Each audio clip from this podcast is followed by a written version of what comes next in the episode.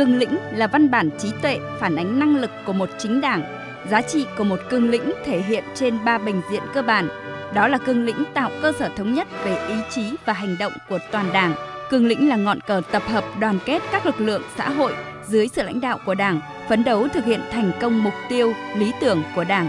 Đồng thời, cương lĩnh có giá trị định hướng, chỉ đạo chiến lược to lớn, toàn diện đối với sự nghiệp phát triển của một đất nước. Từ năm 2011 đến nay, Đại hội 11, 12 của Đảng, Ban chấp hành Trung ương, Bộ Chính trị, Ban Bí thư trên cơ sở quán triệt, vận dụng sáng tạo cương lĩnh 2011 đã ban hành nhiều nghị quyết, chỉ thị, quy định, quyết định, kết luận nhằm cụ thể hóa phát triển đường lối chủ trương của Đảng. Tham gia chuẩn bị văn kiện nhiều nhiệm kỳ của Đảng, đặc biệt là dự thảo văn kiện Đại hội 13 của Đảng. Phó giáo sư tiến sĩ Nguyễn Viết Thông, Tổng thư ký Hội đồng Lý luận Trung ương khẳng định Cương lĩnh 2011 bổ sung phát triển đã hoàn thiện về lý luận, đường lối đổi mới, những vấn đề căn cốt nhất, những nguyên tắc và định hướng căn bản nhất trong đường lối xây dựng, bảo vệ đất nước trên con đường quá độ đi lên chủ nghĩa xã hội với tầm nhìn đến giữa thế kỷ 21. Qua 10 năm thực hiện cương lĩnh bổ sung phát triển năm 2011, chúng ta đã khái quát cái sự phát triển lý luận và đặc biệt là khái quát thực tiễn và trên cơ sở nhận định về phát triển lý luận và thực tiễn của cương lĩnh bổ sung phát triển 21 có khẳng định giá trị cương lĩnh xây dựng đất nước trong thời kỳ quá độ lên chủ nghĩa xã hội bao gồm cả cương lĩnh 91 và cương lĩnh bổ sung phát triển năm 21 chúng ta khẳng định rằng cương lĩnh vẫn là cái ngọn cờ tư tưởng lý luận ngọn cờ chiến đấu và ngọn cờ quy tụ sức mạnh đại đoàn kết toàn dân tộc để phấn đấu xây dựng một nước Việt Nam dân giàu, nước mạnh, dân chủ, công bằng văn minh.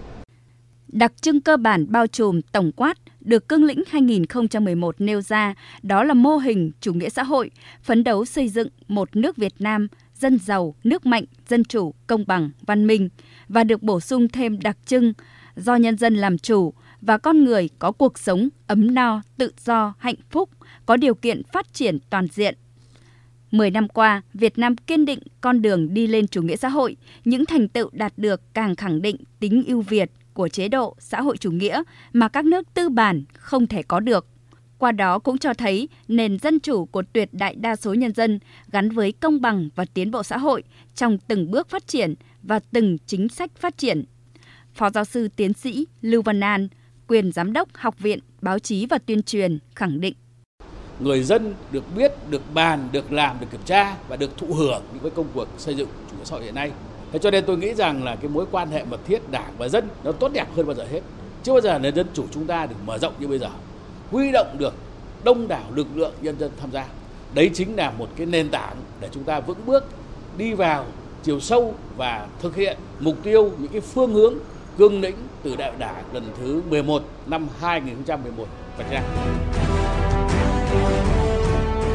Trong 10 năm thực hiện cương lĩnh 2011, tốc độ tăng trưởng kinh tế của nước ta được phục hồi và luôn duy trì ở mức khá cao. Năm 2020, dù chịu nhiều tác động tiêu cực bởi đại dịch Covid-19, Việt Nam vẫn được xếp vào các nước có mức tăng trưởng cao.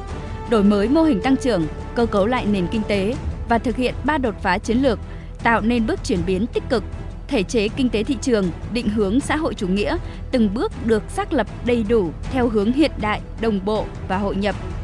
Giáo sư tiến sĩ Nguyễn Trọng Chuẩn, nguyên viện trưởng Viện Triết học, Viện Hàn Lâm Khoa học Xã hội Việt Nam khẳng định, những thành tựu đạt được càng khẳng định tính ưu việt mà con đường Đảng ta đã chọn. Qua đó củng cố niềm tin của cán bộ, đảng viên và nhân dân và con đường đi lên chủ nghĩa xã hội. Đó cũng là giá trị thực tiễn lớn nhất của cương lĩnh 2011. Từ khi thực hiện cương lĩnh cho đến bây giờ đã tạo động cái động lực cho toàn dân tham gia phát triển kinh tế xã hội. Nếu không có cái chuyển hướng từ cái chỗ lợi ích chỉ có là lợi ích nhà nước lợi ích tập thể thì mở ra lợi ích cá nhân là động lực phát triển. Đến đại hội 12 ấy, càng nhấn mạnh lên cái vai trò kinh tế cá nhân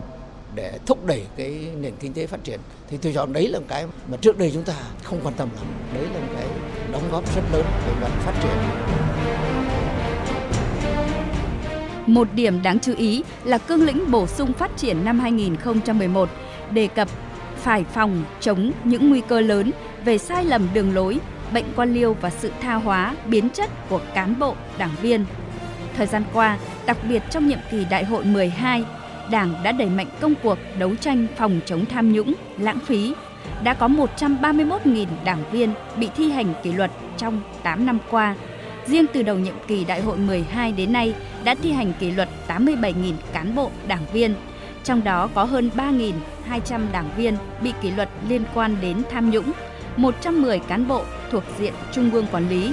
đã thể hiện rõ tinh thần không có vùng cấm, không có ngoại lệ, không chịu sức ép của bất kỳ tổ chức cá nhân nào.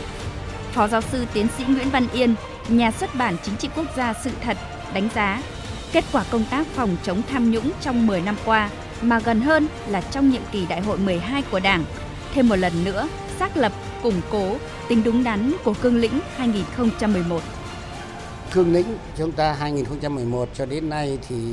chú ý chống tham nhũng. Đây là một vấn đề khá tinh nhị, khá phức tạp. Khóa 12 xử lý rất nhiều cán bộ cao cấp, cả quân đội, tướng lĩnh. Thực cái này là rất nguy hiểm. Bác Hồ nói đây là giặc nội xâm. Cái gì làm sụp đổ chúng ta chính là cái thế giặc nội xâm này. Tham nhũng, lãng phí, quan liêu. Giặc trong người và giặc nội xâm. Cái này là chúng ta phải cố gắng khắc phục và lấy lại niềm tin của nhân dân đối với Đảng. Thực tiễn 10 năm thực hiện cương lĩnh 2011 gắn với 35 năm tiến hành công cuộc đổi mới đã khẳng định tính đúng đắn của đường lối đổi mới do Đảng khởi xướng, lãnh đạo nói chung, giá trị thực tiễn của cương lĩnh 2011 nói riêng. Kiên định và đổi mới sáng tạo chính là phương pháp biện chứng để cương lĩnh thật sự là ngọn cờ tư tưởng lý luận, ngọn cờ quy tụ sức mạnh đại đoàn kết toàn dân tộc và là kim chỉ nan hành động có giá trị bền vững, lâu dài đối với toàn Đảng, toàn dân trên con đường đi tới một xã hội dân giàu, nước mạnh, dân chủ, công bằng và văn minh.